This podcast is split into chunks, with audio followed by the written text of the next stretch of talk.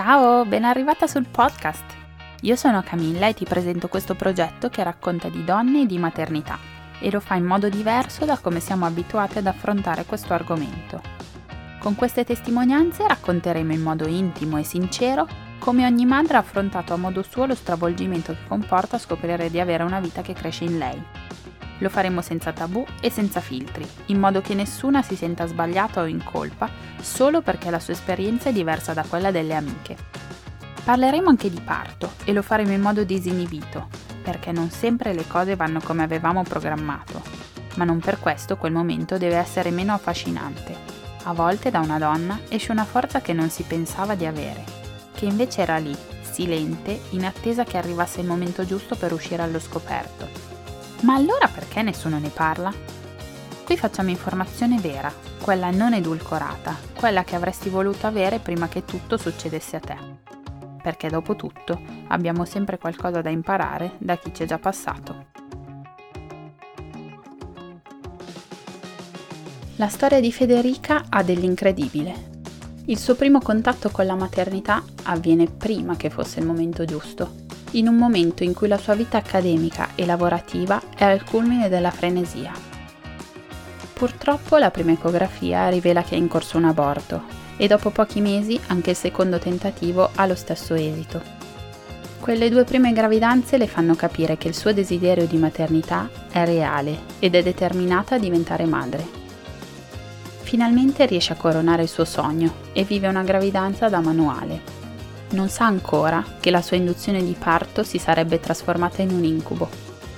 La sua bambina non è nella giusta posizione e Federica rischia la vita a causa di una grave complicazione dell'anestesia totale. Come ci si riprende da un'esperienza così segnante? Come si torna a dare fiducia al proprio corpo dopo un trauma? Non troverete le risposte in questa storia, piuttosto troverete spunti di riflessione. Federica non ha raccontato la sua storia per spaventarci, ma per diffondere consapevolezza e sostegno a tutte le madri che hanno avuto un parto traumatico. Non siete sole, parlate, diffondete e aiutate altre donne a non sentirsi inadeguate. Spero che l'episodio vi piaccia, fatemi poi sapere che emozioni vi ha suscitato. Buon ascolto! Ciao Federica, benvenuta nel podcast. Ciao Camilla. Grazie di essere qui con noi. Ti Grazie chiedo una piccola presentazione di te, se ti va. Ti chiedo chi sei, quanti anni hai, cosa fai nella vita e soprattutto da chi è composta la tua famiglia. Allora, io sono Federica, ho 30 anni e nella vita eh, sono laureata in chimica e faccio la chimica e faccio analisi in un laboratorio chimico. Ok. E mm, la mia famiglia è composta da me, il mio compagno Luca e la nostra bimba Aurora, il nostro piccolo terremoto, e, e, due gatte, Alaska e Sandy. Ok, siete quindi sì. cinque, diciamo. Esatto. E Aurora quanto tempo ha? Aurora fa due anni ad agosto. Ok. Quindi cioè, ha appena fatto 20 mesi. Ok, bene. Sì.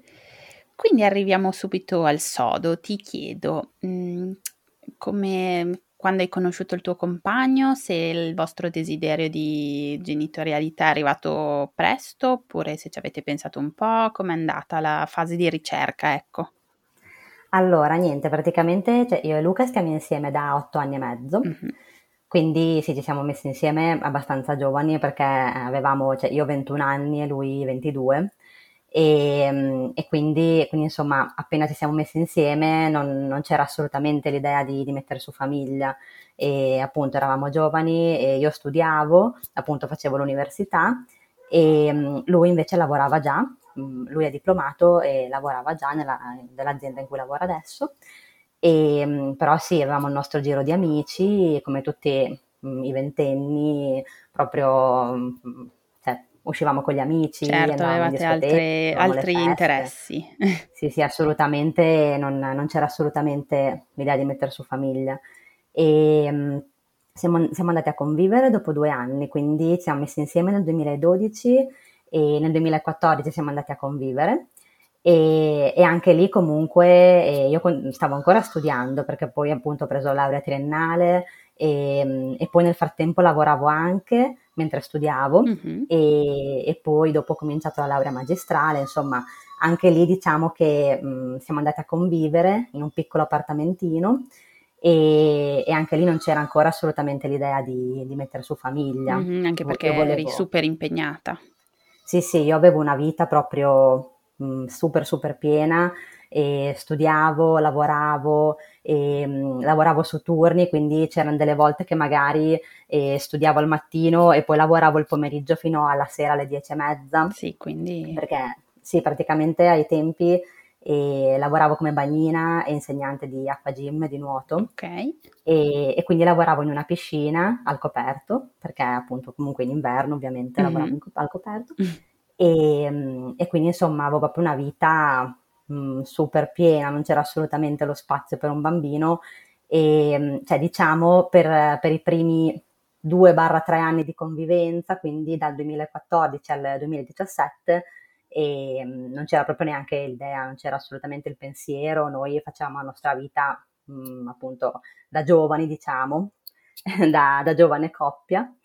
E, e, niente, praticamente il desiderio di maternità e, e di paternità insieme è arrivata in maniera, eh, diciamo, prepotente mm-hmm. quando nel, nel 2017, a, gennaio 2017, ho scoperto di essere incinta. Ok. E, e sì, eh, non, non, era una cosa assolutamente programmata. E, ha fatto Cilecca un contraccettivo oppure non prendevi niente, non avete usato niente, quindi vabbè è capitato? Diciamo che è capitato. Okay. Io, io, ai tempi, cioè per anni avevo preso la pillola, e però e in quel momento non la stavo okay. prendendo da un po' e ovviamente cioè, avevo deciso di, di, smettere di prenderla e non proprio per cercare una gravidanza, però semplicemente, cioè io ai tempi avevo 25-26 anni e cioè comunque non...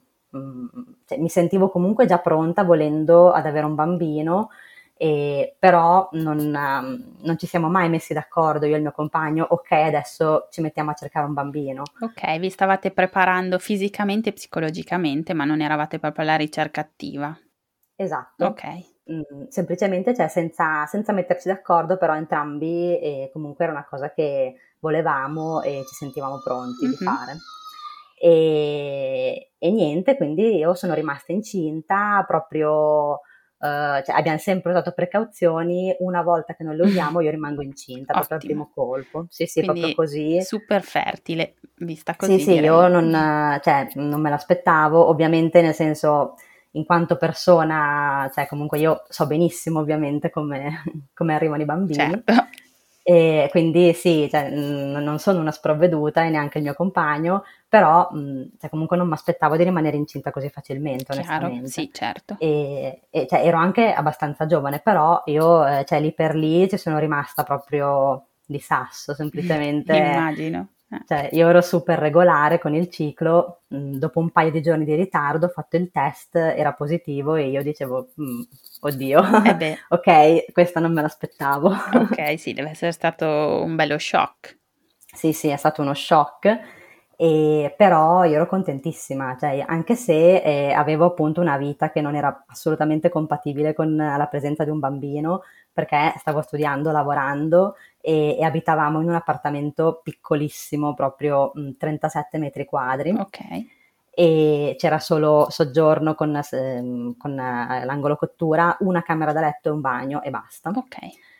E quindi proprio non era assolutamente compatibile, però eh, io ero contentissima e anche il mio compagno eravamo proprio, cioè ci siamo resi proprio conto che era una cosa che, che volevamo ed eravamo super contenti. E, e, quindi niente, lì ho proprio, mh, mm, essendo che facevo un lavoro comunque non compatibile con la gravidanza, perché appunto facevo la bagnina, facevo comunque un lavoro fisico, mh, mm, facevo tante ore di sport, di acqua gym, eccetera, e mi hanno messo subito a casa in maternità con il lavoro. E, e anche l'università lì per lì l'ho messa in stand by e, perché purtroppo anche quello che stavo facendo all'università non era compatibile con la gravidanza, mm. e, perché praticamente eh, stavo mh, mm, facendo il tirocinio all'interno del laboratorio per scrivere poi la tesi solo che eh, ero a, cont- a, contatto tutti i giorni con sostanze tossiche. Certo, sì, una che essendo tu una chimica, ovvio che... Esatto. Mm. Quindi anche lì appunto al laboratorio ho dovuto interrompere perché non, non ci potevo assolutamente andare in gravidanza e, e quindi mi sono presa questo momento di, di, pausa, però in realtà cioè, mm, non, io ero contenta, cioè non era, non era, una cosa che, oddio, adesso mollo l'università, okay. il lavoro, eccetera, cioè io in realtà ero contentissima di essere incinta, quindi insomma partiamo da questo mhm, presupposto. Mm-hmm, c'era molta consapevolezza e... Sì.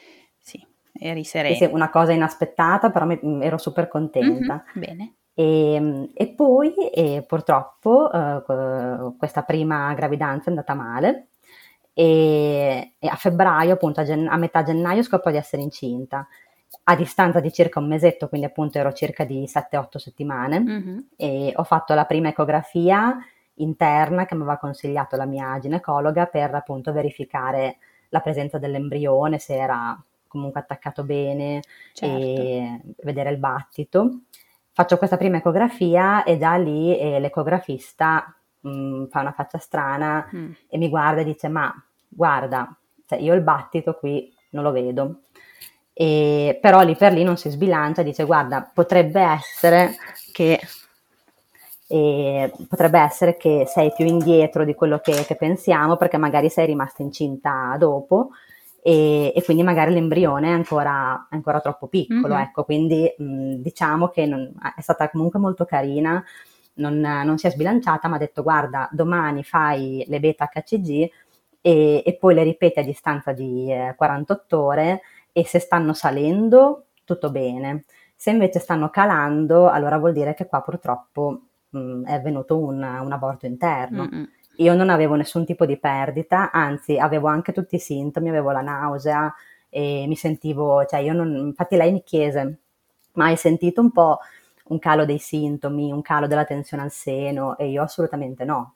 Cioè io non avevo sentito un calo dei sintomi, io avevo la mia nausea, avevo la mia tensione al seno, per me andava tutto bene. Certo, quindi eri anche dopo l'ecografia eri ottimista tu? Oddio, dopo l'ecografia, insomma, mh, mm, vedendo appunto che si, si, vedeva questo piccolo embrioncino, questa piccola pallina immobile, e, insomma, dopo l'ecografia non ero super ottimista mm. perché avevo capito che c'era qualcosa che, che non andava. Mm. E di fatti nei giorni successivi ho fatto le beta e, e stavano calando come, come appunto immaginavo, quindi era avvenuto purtroppo un aborto interno. Mm-hmm. E lì dopo sono andata al pronto soccorso, hanno verificato ulteriormente questa cosa, che effettivamente non c'era battito e, e purtroppo la gravidanza si era fermata. E, e, quindi mi hanno proposto di fare il raschiamento. Io ho fatto il raschiamento perché mh, non avevo nessuna perdita e cioè, non sapevo quando mh, avrei avuto poi l'espulsione naturale, diciamo. Certo. Mm-hmm. E, e, io sinceramente in quel momento volevo solo mh, finire, cioè, insomma, volevo solo riprendere la mia vita e quindi quando mi hanno proposto il raschiamento ho detto ok facciamo il raschiamento. Ci mettiamo una pietra sopra e basta. Sì, e diciamo è un modo più drastico però più efficace per mettere un punto ad sì. una gravidanza che non, non, è andata a buon fine. Mm. Sì, so che cioè, magari un'altra persona avrebbe scelto diversamente, sicuramente potevo scegliere di aspettare di espellerlo in maniera naturale, però io proprio cioè, in quel momento quando, quando mi hanno detto che non, insomma, che l'embrione non, non, era vitale, io proprio mi sentivo, mi sentivo malissimo, certo. mi sono proprio stato, stato uno shock perché io mm. pensavo che andasse tutto bene e invece no. E, e sapere comunque di, di, avere una gravidanza che non stava andando avanti, io volevo solo che tutto finisse il prima possibile, cioè mi sembrava proprio di essere in una specie di incubo. Mm, sì, e, e quindi si è optato per questa per opzione e alla fine devo dire che è andata bene, cioè io comunque non, non l'ho vissuta male l'esperienza del, del raschiamento. E appunto me l'hanno fatta in anestesia praticamente totale, cioè in sedazione profonda. E quindi insomma dopo ho avuto una sorta di ciclo, come avere il ciclo. Mm-hmm. e, e, quindi non, è stata una cosa, poi anche il personale comunque devo dire che sono state molto carine, non, cioè non, non, l'ho vissuta male l'esperienza del raschiamento, diciamo, anche se cioè, ovviamente tutto il resto non, andava bene. Dopo, eh, io dopo questa esperienza, mh, a maggior ragione, mh, mi ero tra virgolette fissata, cioè comunque volevo rimanere incinta di nuovo. Mm-hmm. E avevo capito che volevo avere un bambino e, e allora lì dopo sono tornata al lavoro e mh, la, l'università l'ho tenuta momentaneamente in stand-by, e, però sono tornata al lavoro e, e col mio compagno comunque abbiamo cominciato a, a cercare lì proprio seriamente la gravidanza. Mm-hmm. E a distanza di circa quattro mesi, quindi ho fatto il raschiamento a febbraio, a giugno rimango incinta di nuovo. Ok. E diciamo a metà luglio eh, scopro di essere incinta di nuovo. E lì ovviamente la affronto diversamente perché mh, mm, dopo essere stata un po' scottata la prima volta, diciamo che appena scopro di essere incinta la seconda volta non, ero, non ho fatto subito i salti di gioia, quindi ho aspettato un attimo. Mm-hmm. E, però purtroppo anche questa volta è andata male. Cavolo. Mm. diciamo che la, se- la, seconda volta copia e incolla con la prima, cioè okay. proprio mh, mm, è andata esattamente uguale, ugualmente. Ok, cavolo, deve essere stata una bella botta morale. Sì, mm. sì, sì, dopo questa seconda volta proprio, cioè lì sì, e dopo la prima volta ho pensato che fosse sfortuna, lì mm-hmm. ho pensato mm, capita, cioè so che è una cosa che può capitare e ho avuto sfortuna, pazienza, la prossima volta andrà meglio. E, e invece dopo la seconda volta ho iniziato veramente a pensare mh, mm, di avere dei problemi. Mm-hmm. Cioè, di, dico, qua veramente voglio, voglio fare tutti gli esami perché voglio capire se ho dei problemi. Io proprio ero, ero convintissima di, o di essere sterile o di avere qual, qualche problema, qualcosa da curare. Certo, e ne hai parlato con la tua ginecologa? Sì, ne ho parlato con la mia ginecologa e mi sono fatta prescrivere una serie di esami da fare per la poliabortività. Ok, e lei era era d'accordo per, di farli subito? Perché di solito si fa dopo tre aborti, no? Un approfondimento del genere. Infatti, infatti lei non, non me li voleva far ah, fare. Ecco, scusa, ti ho interrotta. no, no, scusami tu. E, ehm, non me li voleva far fare e, perché appunto diceva, sosteneva questa cosa appunto che gli esami per la poliabortività si fanno dopo tre aborti e, ehm, e, poi appunto anche il fatto che io fossi giovane, perché avevo 26 anni, mi diceva ma no, sei giovane, è una cosa che può succedere, è tutto nella norma, ehm, gli esami per la poliabortività si fanno dopo tre aborti e, e, io queste cose, queste parole non le potevo sentire, cioè mm-hmm. io proprio in quel momento pensavo no, allora il fatto che sono giovane per me non era una consolazione perché anzi cioè vedevo la gente intorno a me più o meno alla mia età che rimaneva incinta mh, sul colpo e aveva gravidanze perfette subito e sfornava bambini in continuazione. Io ho 26 anni, due aborti uno dopo l'altro, io dicevo no, cioè, mh, anche, proprio il fatto che sono giovane dovrebbe essere più facile, e invece è così difficile, vuol dire che sicuramente ho dei problemi. Certo, cioè, era più grave per te, cioè rendeva sì, il problema più, più grosso, il fatto di essere giovane. Esatto, esatto, cioè appunto un, un sacco di persone anche, anche, in ospedale perché poi eh, la seconda volta ho fatto di nuovo il raschiamento perché era sempre un aborto ritenuto, cioè non ho avuto mai delle perdite e, e, quindi anche la seconda volta ho fatto un altro raschiamento ad agosto del 2017 okay. e, e, lì appunto tutto il personale erano tutte sempre molto carine, sorridenti, cioè per carità anzi questa è una cosa buona, però sempre mi, mi dicevano sei giovane, eh, non ti preoccupare, vedrai che cioè, hai ancora tanti anni per poter provare tante volte, e, però per me questa non era assolutamente una consolazione.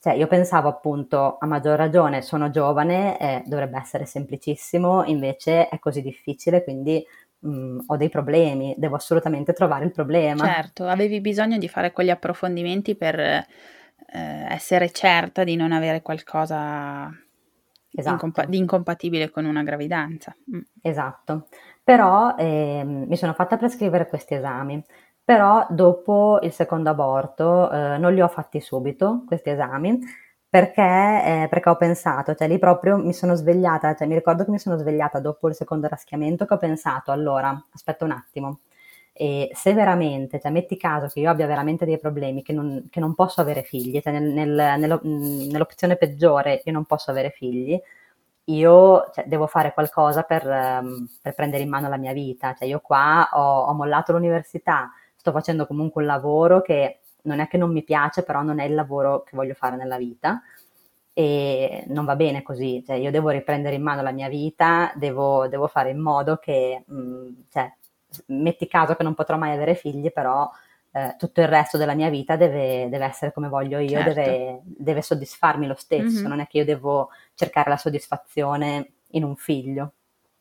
Brava, e... che bel ragionamento. Non è così scontato fare dei progetti così mm, per il proprio benessere psicofisico. Razionalmente. Esatto, in modo razionale anche in un momento eh. del genere. Ah, io lì appunto, dopo il primo aborto assolutamente no, dopo il primo aborto per me la, la cosa principale era rimanere incinta, però dopo il secondo proprio oh, mi si è accesa una lampadina, cioè proprio ho, ho cambiato completamente rotta Brava. perché mm. ho pensato se qua io, cioè se ritorno come, come ero prima appunto, come dopo il primo aborto, se anche adesso torno a rifare quella cosa lì e, e magari me ne capita un terzo, cioè io cosa faccio? Uh, cioè, avevo paura veramente di, di perdere la testa, cioè di, che diventasse un'ossessione, che non era più una cosa sana e non era più una cosa vissuta bene e, e quindi ho detto no, così non va bene. Brava. È sì, facile sì, no, perdere poi... la lucidità dopo, un evento, dopo due eventi del genere. Tu sei stata brava a tenere la strada, ecco. No, ma infatti, cioè io di base, di mio, sono una persona molto razionale, quindi eh, questo mi aiuta comunque, mi ha aiutato in questo senso.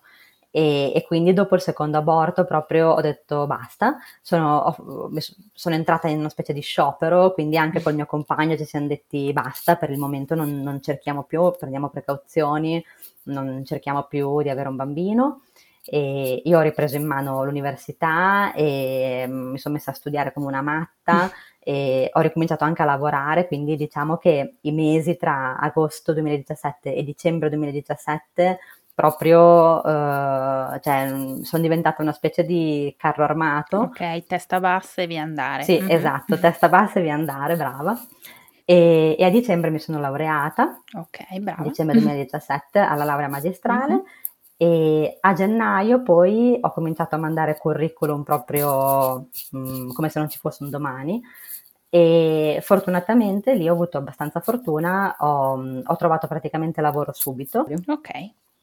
E quindi cioè, da lì, dal, da febbraio 2018, diciamo che mh, mm, comincia proprio cioè, un raggio di sole, nel senso la mia vita che prima eh, nel 2017 è stata abbastanza deprimente e nel 2018 invece ero contenta perché ho trovato appunto questa azienda nuova, un ambiente in cui mi trovavo bene anche con i colleghi, proprio wow, eh, sono, ri- sì, sì, sono rinata e mh, mm, anche con, con, Luca comunque mh, mm, abbiamo, abbiamo distolto comunque l'attenzione dal fattore gravidanze, abbiamo fatto altro e insomma mh, mm, mi sono un attimo ripresa. Mm-hmm e, e poi ehm, ho fatto anche questi esami appunto perché poi ho detto ok va bene che al momento decido di non volerlo più cercare però mh, comunque voglio sapere se ho qualcosa che non va. Questo comunque rimaneva e ho fatto comunque questi esami e in realtà non è uscito niente. Benissimo, ottimo. E, sì, era uscita semplicemente una piccola mutazione di un gene relativo alla trombofilia, mm-hmm. e, però poi mi è stato detto che non era quello mh, mm, che era eh, re, cioè, relativo, insomma, che faceva direttamente capitare gli aborti. Ok, eh, deve essere stato un bel sollievo però.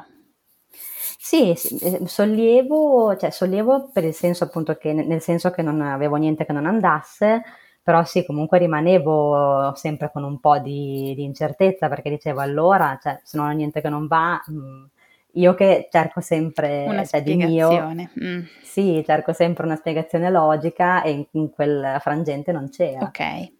Forse avresti preferito avere qualcosa di curabile ed essere certa che fosse quello, magari, piuttosto che rimanere nell'ignoto. Allora. Esatto, mm-hmm. cioè lì per lì sì. E, però poi diciamo che ho, mm, me ne sono fatta una ragione, ho cercato di, di elaborare la cosa, ho pensato ok, eh, sono state due sfortune una dopo l'altra, eh, cerchiamo di metterci una pietra sopra, andiamo avanti e comunque cioè, ho cercato di elaborare la faccenda e tuttora comunque, cioè, mh, mm, insomma, è una cosa che mi ha fatto soffrire molto e cioè, tuttora se ripenso ai miei due aborti, comunque è stata veramente due esperienze veramente brutte, certo. traumatiche, certo. e cioè io non, non le dimenticherò mai. Giustamente, e è giusto so, comunque... il giusto peso alle cose, quindi... Assolutamente, poi adesso cerco di vederlo in maniera un pochino più positiva, nel senso che appunto col fatto che poi dopo invece ho avuto una gravidanza che è andata bene e um, cerco di vederla nella, nell'ottica che eh, questi due bimbi eh, comunque hanno avuto comunque un senso, comunque uno scopo nel, nella mia vita, certo. insomma. Mm-hmm. E quindi, eh, però sì, comunque è una cosa che, che mi ha segnato molto, quello assolutamente. E quindi niente, dicevo, febbraio 2018 comincia il nuovo lavoro e io continuo la mia vita e intanto compriamo anche casa, troviamo una casa più grande, compriamo okay. casa, a settembre facciamo il rogito, e a ottobre ci trasferiamo e a novembre scopro di essere incinta. Oh. Ecco, a novembre del 2018 scopro di essere incinta. Anche lì, anche stavolta eh, al primo colpo, cioè okay, cioè proprio... Wow, bello! Infatti, cioè, da quel punto di vista non posso dire niente, mm-hmm. non, cioè, comunque sono sempre rimasta incinta abbastanza facilmente. Benissimo, ottimo. E, e quindi do, questa terza volta che rimango incinta, lì per lì, appunto, ovviamente, immaginati come, come l'ho vissuta all'inizio. Eh, come hai vissuto il primo periodo in cui insomma c'è sempre un po' di incertezza nelle prime settimane, quindi figurati a maggior ragione nel tuo caso, eh. penso che deve essere stato Ah, io all- all'inizio, sì sì, all'inizio non, non, cioè il mio cervello è andato in tilt proprio, non sapevo cosa fare, cosa non fare e um, anche il fatto, cioè comunque avevo un lavoro che avevo cominciato da poco, quindi anche lì non è che fosse propriamente il momento giusto. Certo. E, um, però insomma anche lì sono rimasta a casa subito in maternità perché appunto in un laboratorio chimico non si può essere in gravidanza. Mm-hmm. E quindi sono rimasta a casa subito e sì, un'ansia allucinante. Io lì appunto ero entrata nel tunnel dei sintomi e sono partita subito con la nausea. Io mi è sempre venuta la nausea in tutte e tre le volte. Mm.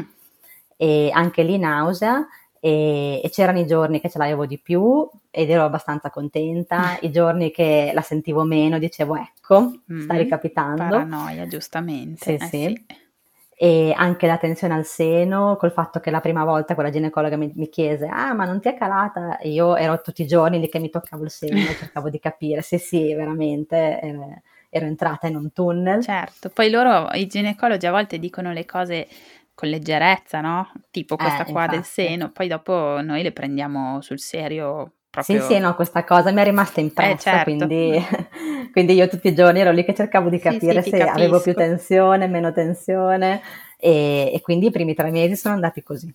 e, però insomma, bene o male, mh, la prima ecografia, ho fatto la prima ecografia e appunto scopro di essere incinta di, a novembre, a dicembre faccio la prima ecografia, quella interna. Sì. E quella volta è andata bene, oh, si vedeva il battito. Bene, chissà che bella emozione. Sì, sì, ah, lì avevo, cioè se non mi è venuto un attacco cardiaco lì non mi verrà più, proprio sta, un'ansia allucinante. Mm. Poi ho fatto l'ecografia mm, per, per il B-test a gennaio e anche lì proprio pensavo di morire, pensavo che mi venisse un attacco di cuore.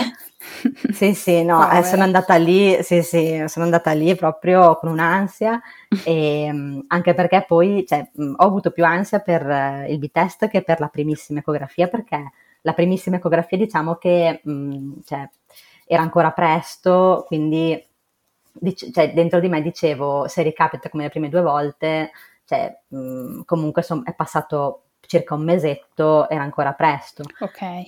Invece al B-test erano già passati un paio di mesi, due mesi e mezzo, cioè comunque ci stavo già credendo un po' di più, ecco e, e, quindi avevo ancora più ansia perché dicevo, insomma, se, se mi dicono che va male adesso, cioè, e, insomma, la posta in gioco era un po' più alta. Ok, certo, ovviamente. Mm. E in, invece andò tutto bene. bene. E, e io, la, la mia gravidanza è stata praticamente una gravidanza da manuale, cioè proprio perfetta, non ho mai avuto mezzo problema. Va oh, bene, a parte le nausee iniziali. Sì, esatto, sì, sì, cioè diciamo ho avuto i piccoli disturbi classici da gravidanza, mm-hmm. quindi le, le, nausee iniziali, eh, però eh, ho vomitato solo una volta, okay. quindi tutto sommato è andata bene. e poi dal quarto mese al, sest- al settimo mese stavo da Dio, Un benissimo. fiorellino, ottimo. Sì, sì, ze- eh, non avevo nessun tipo di problema. E poi dal settimo al, al nono ho avuto l'acidità di stomaco, Mhm, proprio che, da che hanno un sacco di manuale. persone, sì, sì. Cioè, proprio mh, i sintomi, mh, se tu leggevi il manuale dei sintomi de- della persona incinta, a tal mese mi veniva quella cosa, a quel mese quell'altra cosa, proprio esattamente da manuale. Beh, è molto compatibile con il tuo desiderio di sapere sempre, di avere il controllo un po' della... Sì, sì, Mhm. esatto. Bene. No, ma infatti, eh, poi vabbè, io contando che ho fatto praticamente un'ecografia al mese, Mhm. ero, ero sempre, cioè, una gravidanza super medicalizzata, che più di così non si può. Ok, ti faceva E, star tranquilla essere seguita sì, così. Sì, sì, mi facevo seguire così perché appunto, anche se andava tutto benissimo, però io eh, avevo bisogno comunque di, di sapere che andasse tutto bene anche con l'ecografia, anche se appunto sicuramente tante di quelle che ho fatto erano superflue, però io sentivo quella necessità lì. Capisco, è legittimo, ci sta che Sì, uno abbia mm, questo desiderio, cioè è comunque una conferma, no? Che tutto va bene. esatto. e- Sì, sì, infatti appunto tutta la gravidanza ho fatto praticamente un'ecografia al mese, poi vabbè, esami del sangue, quelli classici, e, mm, però sì, poi non, è- non ho fatto altri esami più invasivi, non ho fatto ehm, test del DNA piuttosto che, cioè ho fatto solo il B-test Mhm, e, e poi per il resto le ecografie normali. Ok. E mm, avevo una pancia devastante, veramente gigante, mi è venuta una pancia enorme e mm, conta che appunto la data presunta era il 21 di luglio del 2019 Mhm, e io sono arrivata al 21 di luglio eh, senza veramente il barlume di una contrazione, zero, Ok. e, e sono andata oltre e veramente la, la bimba, mm, lei stava, stava benissimo, ogni volta che andavo a fare il controllo mm, nell'ultimo mese di gravidanza che fai la presa in carico e i controlli più ravvicinati per controllare la quantità di liquido e i movimenti del bambino per vedere che va tutto bene. E mm, ogni volta che andavo a fare questi controlli mi dicevano sempre c'è un sacco di liquido, va tutto bene. Ah sì, lo vedevo che c'era un sacco di liquido, avevo veramente una pancia gigante. Ok. E, Non era mm, pronta ad uscire da lì. Assolutamente no, cioè proprio io sono arrivata fino al primo di agosto, quindi eh, a 41 settimane più Cavoli, 4. Sì, mamma non mia. ti dico, cioè quei dieci giorni dopo il 21 di luglio io, cioè non dico che sono stati un incubo perché in realtà stavo bene, cioè mi sentivo mh, impedita nei movimenti perché ero davvero, cioè ho messo su 14 kg, quindi Non non tanto. Mhm. un'esagerazione, però erano tutti lì, erano tutti nella pancia. Sì. Poi in agosto.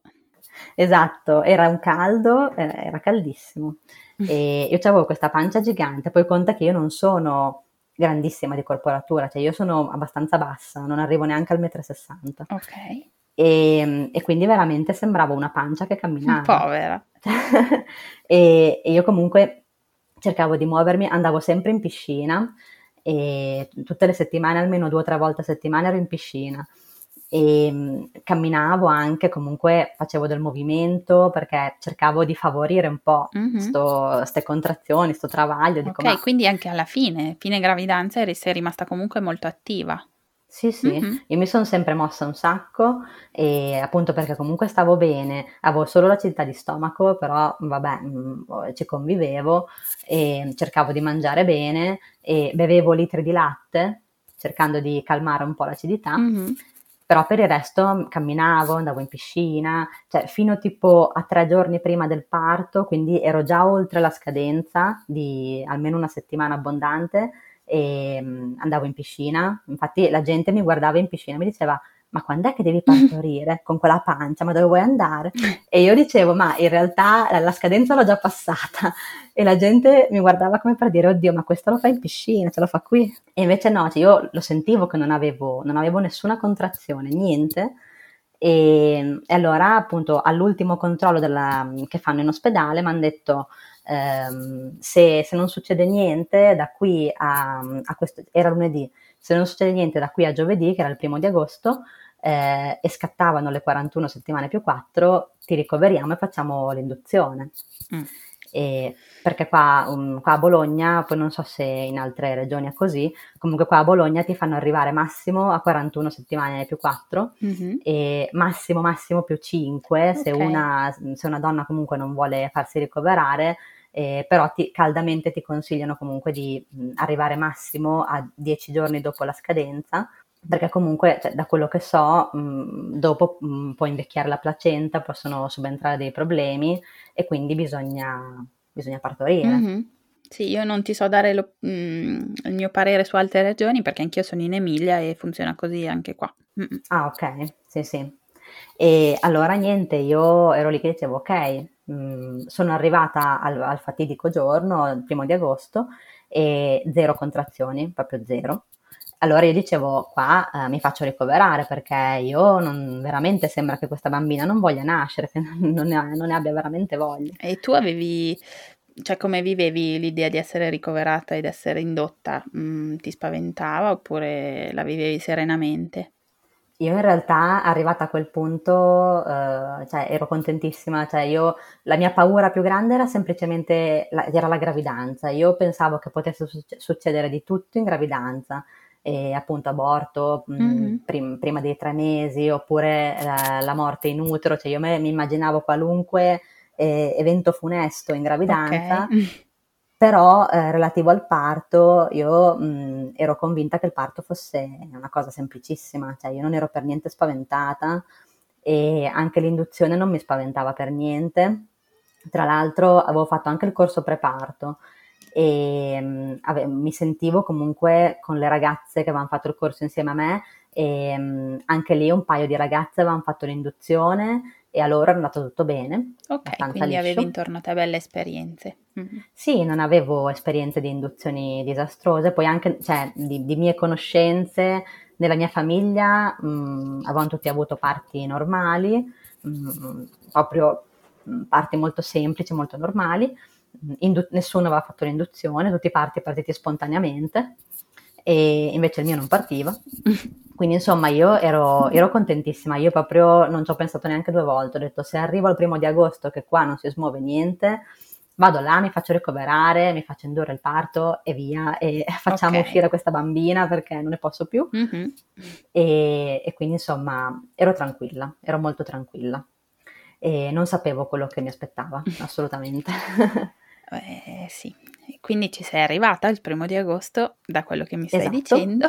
Esatto, arriviamo al primo, primo di agosto e alle 8 del mattino eh, arriviamo lì insieme al mio compagno, mi faccio ricoverare e hanno scelto mi, di farmi l'induzione con le prostaglandine e quindi mi hanno fatto la prima iniezione di gel e di prostaglandine verso le 10 del mattino, tra appunto che hanno fatto tutta la, eh, la, pre- la preparazione, mi hanno registrato, io sono arrivata lì con la mia valigia e, e quindi la prima iniezione alle, alle 10 del mattino. Okay. Poi e lì da, da, protocollo praticamente se non parte il travaglio fanno un'iniezione ogni 7 ore e, e, quindi a me hanno fatto due iniezioni, una alle 10 e una alle 17. Ok. E perché nel frattempo non era partito niente. Io mh, durante il giorno tra le 10 e le 17 ero lì in reparto.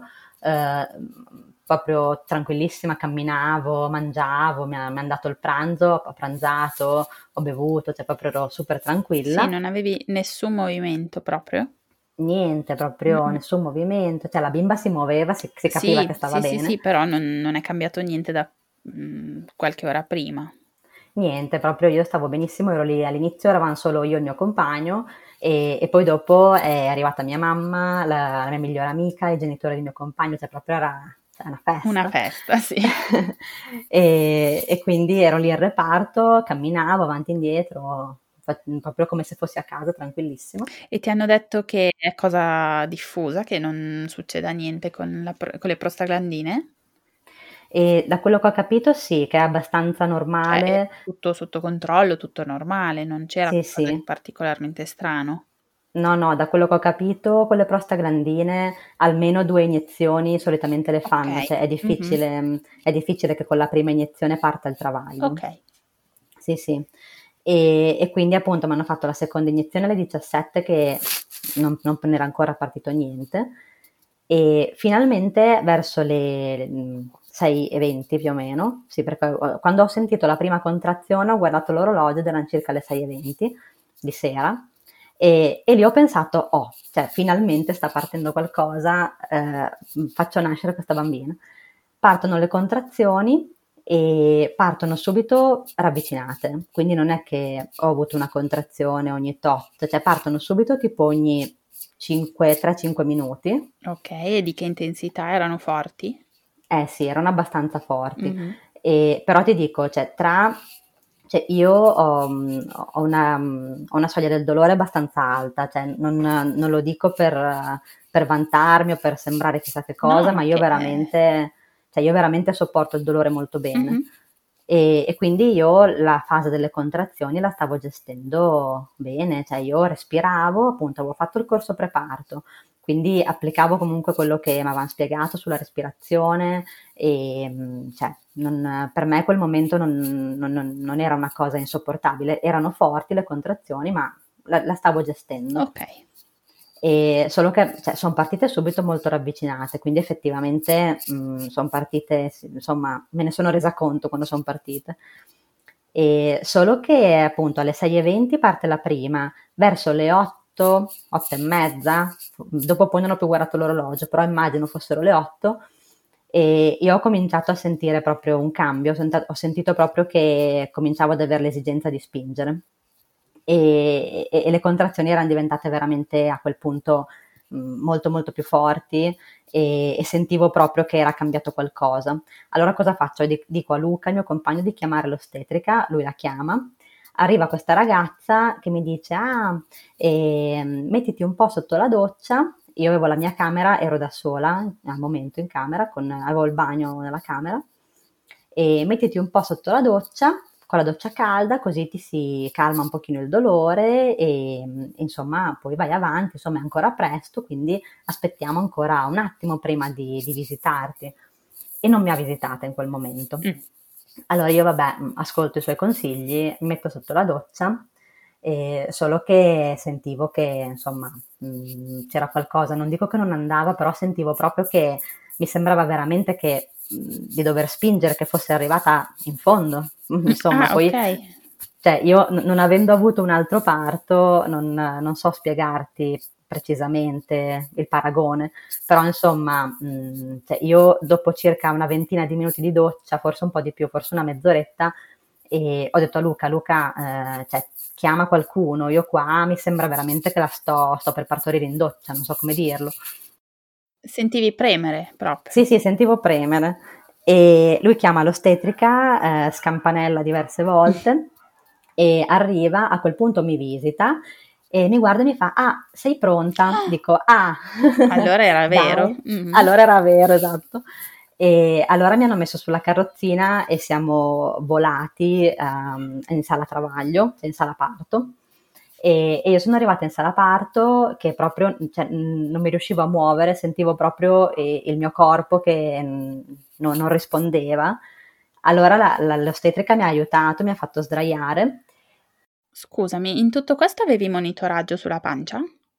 No, prima okay. non l'avevo. Mm-hmm. Ok. E, ehm, perché appunto, cioè conta che appunto la prima contrazione alle 6.20, in tutto ciò erano tipo le 8, 8 e mezza, sì, era passato poco. veramente pochissimo mm-hmm. tempo, cioè neanche due orette più o meno. E allora mi fa sdraiare e mi spiega un attimo come spingere, ma ehm, anzi lì ho chiesto ma ehm, come si fa per avere l'epidurale, una cosa del genere, con, cioè, facevo anche fatica a parlare, quindi mh, mm, il succo, ho chiesto l'epidurale e la ragazza mi fa guarda che eh, siamo già oltre, ormai non la possiamo più fare perché dice ormai eh, sta arrivando Aurora, adesso facciamo nascere Aurora. E mi mette sdraiata, mi visita, quindi cioè, appoggia la mano eh, di sotto. Sì e come appoggia la mano eh, cambia proprio faccia, cioè prima era tutta sorridente e poi diventa seria, chiama le sue colleghe e um, arriva la collega in camera e, e l'ostetrica dice dammi un attimo una mano, guarda che io qua, cioè io sento le, le, proprio le sue parole, lei ha detto sento qualcosa di molliccio, mm. mi sembra, mi sem- ha detto una cosa del tipo mi sembra un naso, mi sembra un braccio, comunque mh, fatto sta che non sentiva la testina, ma sentiva la faccia. Ok. E, e, allora arriva, mm, chiamano, arriva una serie di persone in stanza, ste- cioè la, la, ginecologa, altro personale, infermieri, non lo so, mi fanno un'ecografia veloce, io lì avevo delle spinte pazzesche e no, non riuscivo proprio a stare, a stare ferma, cioè sentivo proprio l'esigenza di spingere però la ginecologa mi ha detto fermati, non spingere eh, assolutamente. Beh, grazie. Grazie. Sì, poi sicuramente sarai riuscita perché sapevi che c'era in gioco il benessere di tua figlia, però non deve essere stato semplice. Ah no, lì proprio è stato, è stato un momento bruttissimo e la ginecologa, la dottoressa mi ha detto guarda, la bambina eh, è, di, è, di, faccia, okay. quindi si, si presenta di faccia dobbiamo andare subito a fare un cesareo e um, tu smetti subito di spingere, um, respira e, e, quindi niente, praticamente co- con tutto il letto uh, mi portano in sala operatoria e in quel tragitto io ero sdraiata sul letto, praticamente mi hanno messo sotto al sedere eh, tipo un pacco di pannolini, cioè la prima cosa che hanno trovato per tenermi il sedere in alto. Mm-hmm. Per andare contro la forza di gravità. Esatto. Okay. Quindi io praticamente ero lì a testa in giù, la, la ginecologa che mi, mi, ten, mi teneva le, le, spalle, mi guardava in faccia e, e, mi diceva respira a bocca aperta, non spingere, non spingere oh, assolutamente. E, e, io lì che la, la, guardavo e respiravo a bocca aperta e cercavo di non spingere, anche se era quasi impossibile, mm-hmm. perché il mio corpo faceva tutto da solo in quel certo. momento. E allora arriviamo in sala operatoria mi, mi, mettono seduta perché mi dovevano fare l'anestesia spinale e, per fare il cesareo. Allora mi mettono seduta e io già lì facevo fatica a stare seduta perché quando mi arrivavano le spinte, cioè mi veniva da, da contrarmi ma non potevo perché non dovevo spingere. E, e, allora sentivo il medico che mi diceva stai più curva con la schiena, stai più giù, stai... solo che io avevo una pancia enorme, quindi cioè, immaginati quanto era facile in quel eh, momento eh, mettersi in quella posizione. E io sento che da dietro cercano di farmi l'anestesia spinale, mi, mi punzecchiano più di una volta, e, però uh, non ci sono riusciti. Mm. E quindi appunto dopo qualche tentativo, ma durato tipo uno o due minuti perché la situazione stava precipitando, cioè lì proprio la bimba era lì. Ok, sì, non, non, non avevate più tempo. Esatto, non c'era assolutamente tempo. Allora mi hanno sdraiato, mi hanno messo la maschera eh, per l'anestesia totale e, e, lì basta, fine, mm-hmm. chiuse le trasmissioni. Bene, cioè bene, e, bene, bene no. insomma, mica tanto. No, infatti. E praticamente mi sono risvegliata e che io eh, quando mi sono svegliata eh, pensavo che fosse, fosse, passato un secondo mm. e invece erano passate 12 ore. Praticamente cosa è successo? Mi hanno fatto l'anestesia totale Solo che eh, col fatto che io avevo lo stomaco pieno, perché durante il giorno avevo mangiato e, e comunque, nel senso, mh, è una cosa normale che fanno mangiare anche quando ti fanno l'induzione, mm-hmm. perché cioè, loro comunque i medici si aspettano che anche con un'induzione un travaglio possa durare eh, un po' di ore, cioè quelle cioè, per un primo figlio. Esatto. Per un primo figlio si aspettano quelle, cioè, per quanto possa durare poco, quelle 5-6 ore di travaglio. E quindi comunque le fanno mangiare le donne perché non, non le lasciano completamente senza forze, senza, mh, mm, senza zuccheri. Mm-hmm. E, e, allora avevo lo stomaco pieno, solo che quando fai l'anestesia totale a stomaco pieno, cioè il, la valvola che tiene dentro il cibo nello stomaco mh, mm, si rilassa completamente e fa uscire tutto il cibo e il cibo praticamente eh, ricade dentro ai polmoni perché non c'è eh, la, la, valvola che tiene chiuso eh, i polmoni, insomma, che tiene chiusa la trachea, non, non, risponde perché sei in anestesia totale, quindi il cibo entra tranquillamente nei polmoni. E, e, questa è una cosa molto pericolosa, viene chiamata appunto polmonite ab ingestis mm. e, e si può morire quando capita questa cosa. Perché per... crea, vabbè, ovviamente il cibo non deve andare nei polmoni, ma si esatto. possono creare infezioni? Sì, sì, si crea proprio una polmonite, Mm-mm. quindi un'infe- un'infezione ai polmoni. Molto seria, sì. Molto seria, sì, sì. E, e, e lì appunto è come, è come se uno, come essere affogati, insomma. Mamma mia. E perché appunto entrando roba solida nei, nei polmoni, ovviamente l'ossigeno non, non, arriva ai polmoni, si crea proprio una, un'occlusione e, e la persona può, può morire soffocata. Nella pratica, come, cioè, se ne sono accorti subito? Come funziona? Sì, sì, praticamente eh, cioè, conta che io adesso, cioè io in quel momento ovviamente non ero cosciente mm-hmm. e tutto questo me l'hanno raccontato ovviamente. E mm, come cioè, nello stesso istante in cui eh, fanno l'anestesia totale, appunto la persona cade in questo sonno profondo, subito il cibo esce ed entra nei polmoni, proprio è questione di attimi. Ah, ok. E, ma sì, succede sì. sempre? È matematico che succeda se lo stomaco ah, se, pieno? Se hai, sì, sì. Okay. Infatti, infatti, quando devi fare un'anestesia, eh, cioè un'operazione in anestesia totale, eh, ti dicono che devi essere a digiuno da, da 8 ore perché lo stomaco deve essere completamente vuoto, sì. se no succede questa cosa. Ok.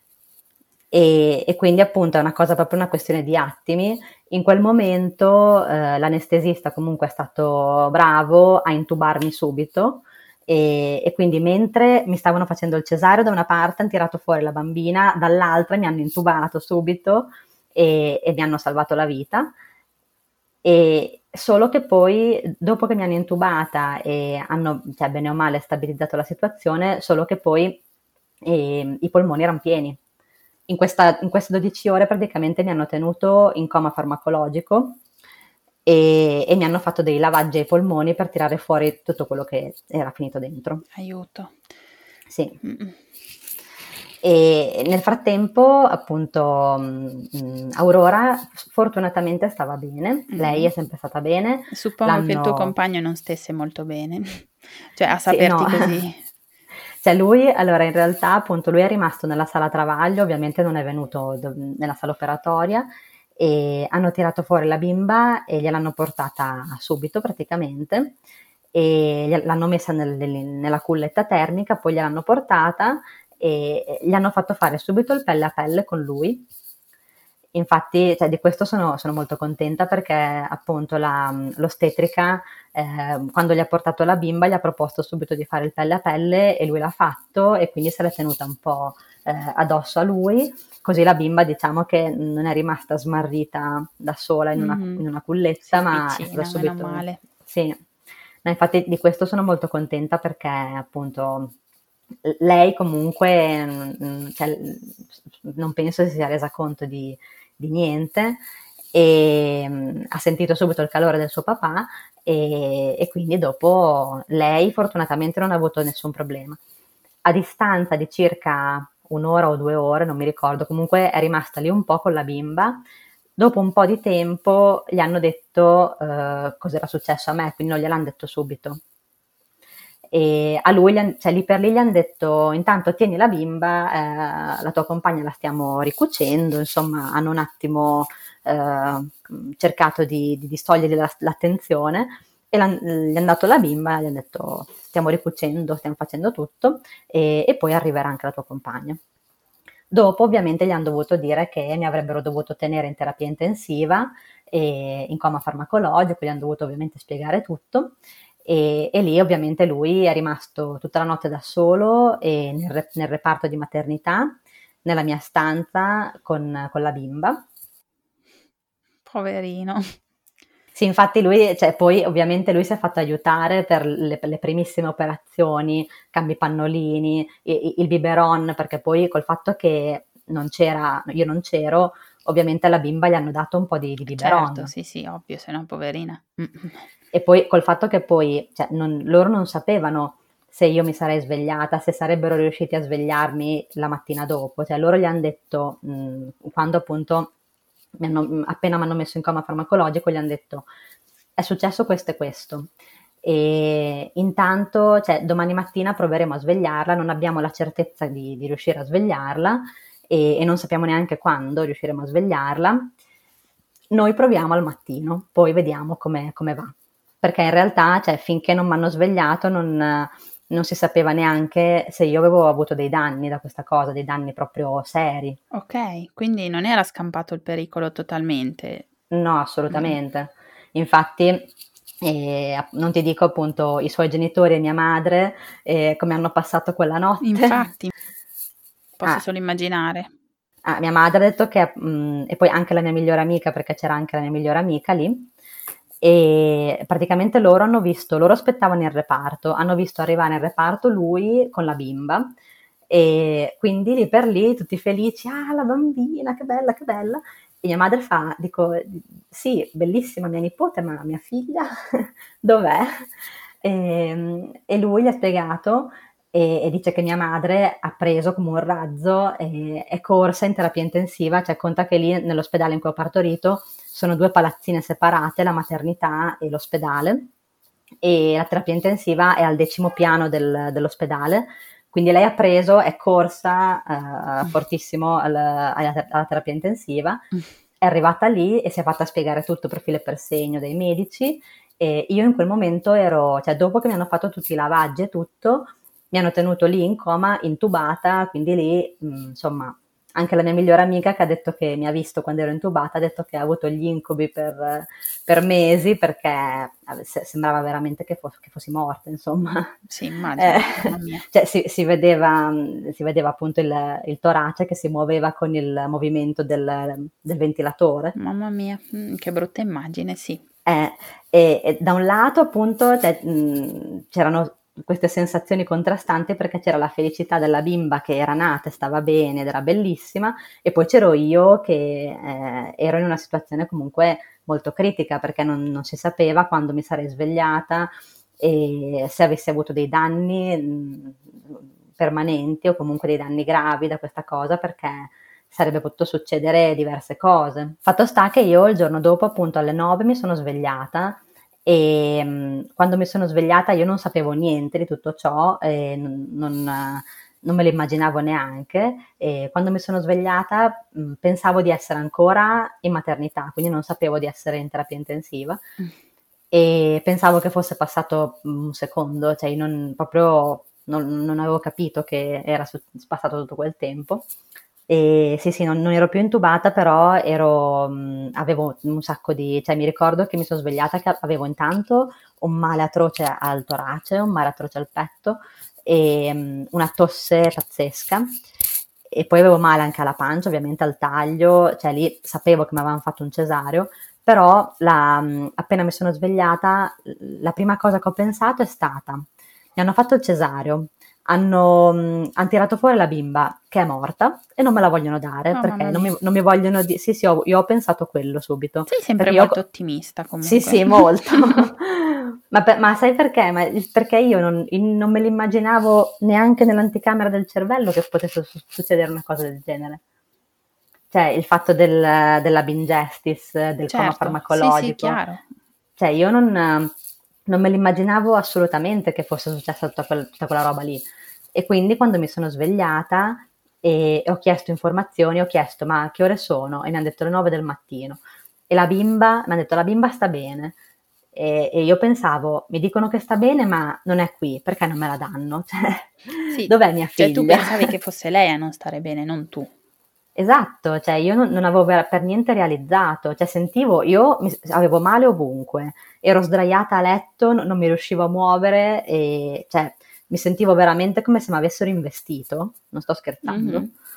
e, e, però non capivo, cioè proprio ero in uno stato confusionale e, e poi a, appena mi sono svegliata e avevo ancora tanto anestetico, quindi praticamente mi sono svegliata e riaddormentata un po' di volte e, e quindi praticamente ogni, mi, mi, riaddormentavo e poi riaprivo gli occhi e al primo operatore che passava chiedevo ma la bambina, la bambina sta bene? E io mi riaddormentavo chiedevo Facevi dei controlli figlia? incrociati. Sì, sì, facevo dei controlli incrociati cercavo di capire e, e, poi pian piano mi svegliavo sempre di più e um, mi ricordo che cioè, mi, mi, veniva da piangere, mi veniva proprio lo sconforto e, um, e, tutti gli operatori erano molto carini che quando mi vedevano piangere mi, cioè, venivano lì e mi consolavano, mi dicevano ma eh, stai tranquilla, la bambina sta bene, non, cioè, dopo poi la vedi, dopo ti portiamo in reparto, vedi la bambina. E quindi insomma cioè, cercavano di tranquillizzarmi però non, non, mi stavano spiegando, cioè non mi spiegavano cosa era successo, quindi io non sapendolo, cioè quando mi hanno detto che erano le 9 del mattino e io sapevo che eh, era sera quando avevo partorito, cioè io non sapevo esattamente che ora era, ma cioè, sapevo insomma mh, cioè, nella mia testa pensavo, pensavo, che il travaglio fosse durato tantissimo e di aver perso la cognizione del tempo. Okay, pensavo, sì. cioè, mancava proprio un pezzo, dicevo, no, ma aspetta un secondo, io pensavo che fosse sera e adesso sono già le nove, evidentemente magari non era sera, magari il mio travaglio è durato di più di quello che pensavo. Sì, pensavi di non essere lucida prima di tutto quanto, esatto. invece era in quel momento che non eri proprio esatto, cioè in realtà, cioè, appunto, in realtà il travaglio era durato veramente poco Infatti, come, uh-uh. come, immaginavo, e, però eh, avendo, cioè, avendo, perso tutto quel pezzo di 12 ore, quel buco, e poi dopo, in tutto ciò, appunto, mi tengono un po' di ore lì in osservazione e mi tolgono tutte le varie cose che avevo attaccato, avevo diverse flebo, cose, e, ehm, e poi ehm, verso tipo l'una mh, mm, fanno venire mia mamma e il mio compagno a trovarmi lì. Allora, quando loro sono venuti lì, ehm, intanto mio compagno mi ha fatto vedere una foto della bimba oh, e lì allora ho capito. Mm-hmm. e lì ho capito che era tutto vero, che non mi stavano prendendo in giro e la bimba stava bene veramente e, e, già dalla foto ho visto che era bellissima, che era una bellezza uh, fuori dal normale, allora lì proprio mh, ho capito e ho visto, ho visto mia mamma, mia mamma che aveva una faccia come se, veramente come se fosse invecchiata di dieci anni e, e allora lì infatti mi ha detto, la prima cosa che le ho detto, le ho detto mamma mi sa che ti devi accontentare di una nipote sola perché io un'altra cosa così non ci penso neanche. E, e, mia madre mi ha detto: Guarda, non c'è nessun problema perché io stanotte sono invecchiata di dieci anni, quindi va bene così, oh, guarda, mi accontento. Mm. allora, quel, vedendo lei con quella faccia, perché cioè, lei è solitamente una persona mm, molto, molto forte, molto sempre positiva, però vedendola con quella faccia, allora ho capito che effettivamente era successo qualcosa in più rispetto a quello che pensavo. E, e lei poi mi ha spiegato mi ha spiegato tutto, allora lì ho capito, ho detto, ah, ecco, allora è per quello che cioè, sono rimasta in coma appunto 12 ore, eh, insomma. C'è stato qualcosa che ti ha scombussolato il tuo fuso orario personale. Esatto, cioè, allora è vero che il travaglio è durato così poco, non me lo sono immaginato, cioè non ho perso la cognizione del tempo. E, ehm, e allora appunto mi ha spiegato e da lì poi eh, sono rimasta in terapia intensiva fino tipo alle 5 del pomeriggio. E finalmente poi fortunatamente dopo io mi sono ripresa, mh, insomma i, i valori andavano, andavano, abbastanza bene, tutta la saturazione dell'ossigeno eccetera. E io avevo comunque una, una gran tosse e avevo perso la voce però eh, comunque tutto il resto andava abbastanza bene, mi hanno riportato eh, in maternità e, e finalmente ho conosciuto la mia bimba. Alleluia. Alleluia, esatto. Praticamente quasi dopo 24 ore. Esatto. Mm-hmm quasi 24 ore dopo che era nata e me, me l'hanno, cioè, l'ostetrica subito me l'ha data, mi ha fatto fare il pelle a pelle un po' ritardato mm-hmm. con me, però sì, eh, in quel momento proprio, cioè, è stato un momento bellissimo e lì proprio è stata un'emozione, anche se eh, era nata un po' di ore prima, però per me era come se fosse nata in quel momento. Certo. E quindi insomma ricordo quel momento comunque con una grande emozione, perché cioè, di base eh, l'importante appunto era che lei stesse bene e che fosse stata comunque con col suo papà, eh, che lui è sempre stato appiccicato, incollato a lei, non l'ha mai lasciata un secondo. Mm. E, e, quindi insomma io ero contenta che lei poi appunto quando l'ho vista ho pensato ma, cioè, ma quanto è bella, c'è certo. proprio una bellezza, ho pensato che fosse di una bellezza, dico non esistono bambini più belli di lei. E, e quindi niente, dopo cioè io, io, comunque ero uno straccio, non riuscivo ad alzarmi in piedi, mm. diciamo che cioè, il, de- il decorso dopo tutta questa cosa è stato abbastanza difficile e io appunto non riuscivo a muovermi, avevo ancora male al petto e mh, mm, per alzarmi in piedi ci ho messo un po' di ore e mh, mm, avevo, mh, ero mol- molto anemica, avevo l'emoglobina che era a 6,5. Wow, mamma mia. Sì, praticamente cioè, il valore minimo è 11. Mm-hmm. 6,5, infatti erano molto indecisi se farmi una trasfusione perché sotto 7 si fanno le trasfusioni. Eh, ok. E quindi cioè, in teoria io mh, mm, mi avrebbero dovuto fare la trasfusione, solo che mh, mm, allattando non è sicuro, ah. perché comunque anche se, anche se, il sangue è molto controllato, però mh, mm, può comunque esserci qualcosa, quindi non è sicuro fare una trasfusione a una persona che deve allattare e, e, quindi mi hanno fatto semplicemente, cioè dopo sono rimasta una settimana intera ricoverata. In questa settimana mi hanno fatto una flebo di ferro e poi diverse flebo di antibiotico, cioè dopo mi hanno dato un sacco di farmaci comunque per curare anche la, la polmonite e um, antidolorifici, cioè mi hanno, dato, mi hanno bombardato di medicine. Poverina. Sì, infatti quella settimana è stata molto dura, e, um, ovviamente avevo sempre la mia bimba, me l'hanno sempre lasciata Solo che io... Era una cosa cioè, positiva oppure avresti preferito avere un po' di riposo da sola? No, no, no, assolutamente era positiva. Io volevo, io volevo assolutamente stare con la mia bimba, eh, solo che era tutto il contesto, cioè nel senso mh, il reparto maternità, per quanto possa essere bello dal lato che vedi i bimbi che nascono, le mamme, cioè le donne che partoriscono, eccetera, però è un reparto molto caotico. Mm-hmm. E, e, quindi insomma mh, la prima settimana lì, cioè stare un'intera settimana nel reparto maternità è stata, è stata dura. E, e, io non vedevo l'ora di tornare a casa, solo che mh, cioè, non mi volevano dimettere perché eh, la mia emoglobina rimaneva sempre molto bassa, quindi hanno aspettato tanto a dimettermi perché aspettavano che salisse un po' questa emoglobina, ogni giorno mi facevano gli esami del sangue e alla fine mi hanno dimesso che era tipo 6,9 uh. da 6,5, quindi sì, gran, grande gioia. Sì. Solo che io costantemente chiedevo sempre quando è che posso andare a casa, voglio andare a casa e ero arrivata al punto che dicevo adesso firmo, prendo, esco, non ne posso più, voglio andare a casa. Sì, sì e... ti sarai sentita anche molto debole con l'emoglobina così bassa o no? Sì, sì, ero debolissima, assolutamente. Infatti, eh, tornata, siamo tornati a casa dopo una settimana e che tra il caldo, perché appunto erano i primi di agosto, e il caldo, mh, la debolezza, cioè io proprio, sì, ero, ero, in uno stato, ero proprio uno straccio e, mh, e anche, anche, per questo comunque anche l'allattamento, di tutto questo tran tran, l'allattamento ne ha risentito. Mm-hmm perché appunto mh, i primi tre giorni mi dicevano che non potevo attaccare la bimba perché avevo ancora eh, l'anestetico in corpo e poi mi, mi, dovevano fare un sacco di medicinali appunto tra antibiotico, antidolorifico, prendevo un sacco di medicinali. Quindi i primi tre giorni mi hanno detto che non la potevo attaccare okay. e mi hanno dato subito il tiralatte e mi hanno detto tirati il latte col tiralatte così intanto stimoli la produzione eccetera però quello che esce poi eh, lo devi buttare. Mm-hmm.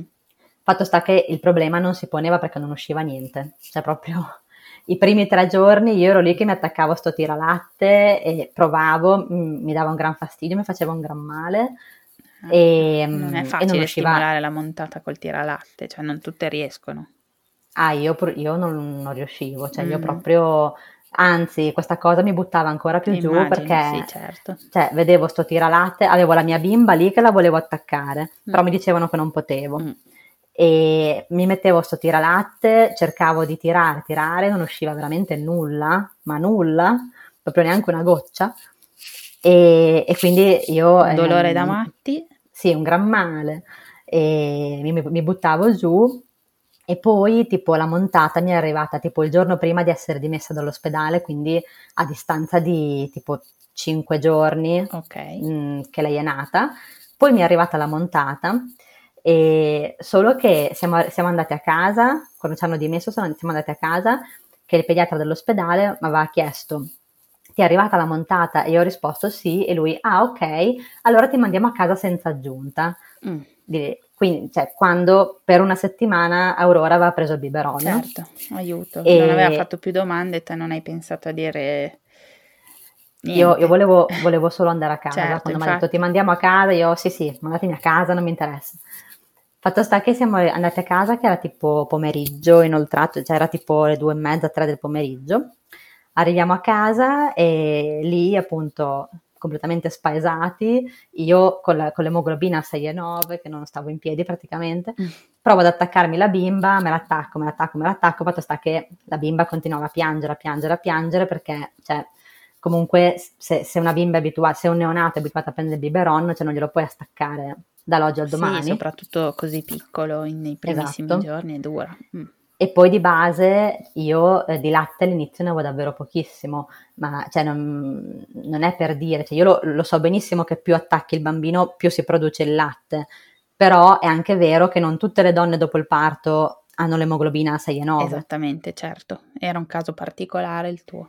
Quindi cioè, sono abbastanza convinta che il fatto di essere così anemica facesse anche sì che producessi pochissimo latte. Certo cioè il mio corpo in quel momento diceva no, cioè i tuoi liquidi servono a te, tienteli.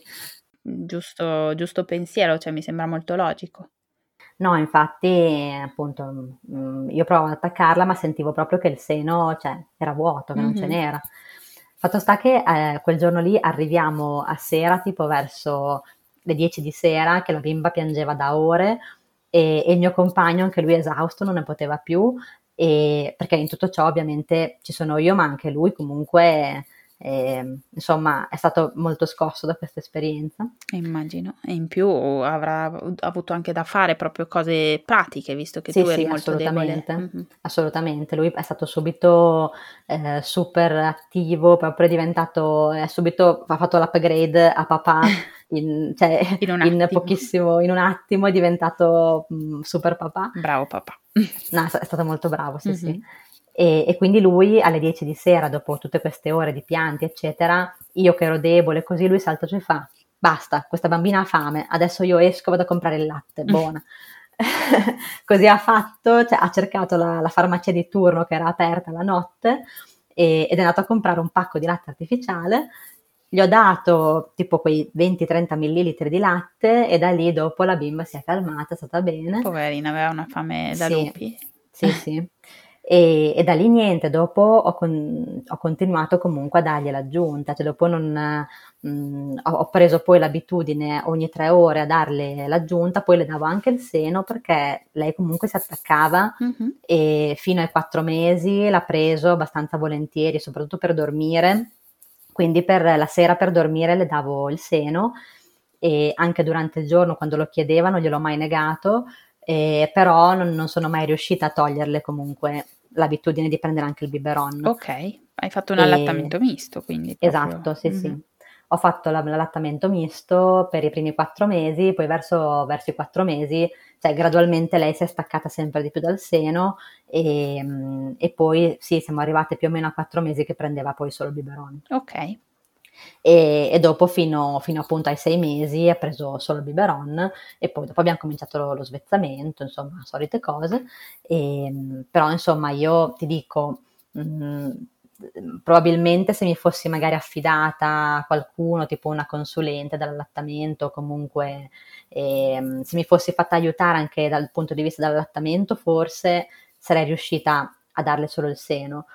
E, ehm, perché comunque il latte alla fine l'avevo, cioè poi dopo pian piano ho fatto poi gli esami del sangue, l'emoglobina nel giro di una ventina di giorni è tornata normale okay. e ehm, quindi dopo poi mi sono ripresa, dopo è andato tutto bene, il latte comunque c'era, e, ehm, però io comunque appunto anche psicologicamente non, non me la sono sentita, cioè io que- dopo quell'esperienza cioè proprio ero ero molto spaesata, ci ho messo tanti giorni a, a realizzare veramente cosa era successo e me lo sono fatta raccontare un miliardo di volte e, ehm, da più persone, quindi ho sentito la versione di Luca, la versione di mia mamma, la versione della mia migliore amica, la versione dei genitori di Luca, cioè tutte le persone che erano lì, gli ho chiesto di raccontarmi per filo e per segno cosa era successo perché proprio, cioè, il mio cervello veramente non, non realizzava, cioè è successo tutto talmente in fretta. Certo, che avevi bisogno di, di, di, di digerire questa cosa far, facendotela raccontare più e più volte perché dovevi capire. Sì, sì, mm-hmm. sì, sì proprio, cioè, mio, io proprio non, non, mi facevo, non mi capacitavo di come potesse essere possibile e, e appunto, cioè, tuttora comunque, cioè, ho realizzato che sono successe un, una serie di, di, eventualità, una serie di sfortune una, una dopo l'altra e ehm, che non succedono praticamente mai tutte insieme, cioè il fatto mh, comunque di arrivare oltre con la data del parto, di fare l'induzione, punto primo. Punto secondo, eh, un travaglio così corto col primo figlio, anche con un'induzione, è difficile. Sì, vero. perché cioè, io conosco persone che hanno fatto l'induzione come me e hanno avuto un travaglio molto più lungo, cioè comunque non, non di due ore. Sì, anch'io ne conosco tante che l'hanno avuto lungo, ma zero che l'hanno avuto corto come te, sinceramente, eh. al primo figlio.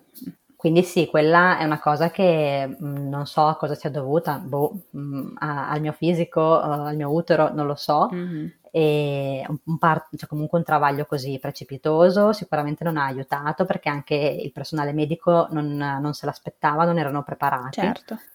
E, e poi, uh, ultimo ma non ultimo, il fatto che lei fosse di faccia. Quello purtroppo è stata, perché se lei fosse stata mh, messa bene con la testa, e io sono convinta che in pochissime spinte lei sarebbe uscita. Certo. Mm.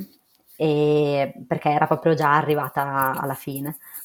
E, però appunto il fatto che fosse di faccia, dopo poi quella è stata proprio la, la, la gocciolina, la ciliegina sulla torta. E... Ne aggiungerei un'altra di cosa abbastanza rara che però ti è successa, il fatto di non riuscire a ricevere le, la, l'anestesia spinale, che quindi poi te l'hanno dovuta far fatale. Cioè anche quello... Infatti eh, quello... Non avresti avuto i problemi che hai avuto se avessi fatto la spinale, direi?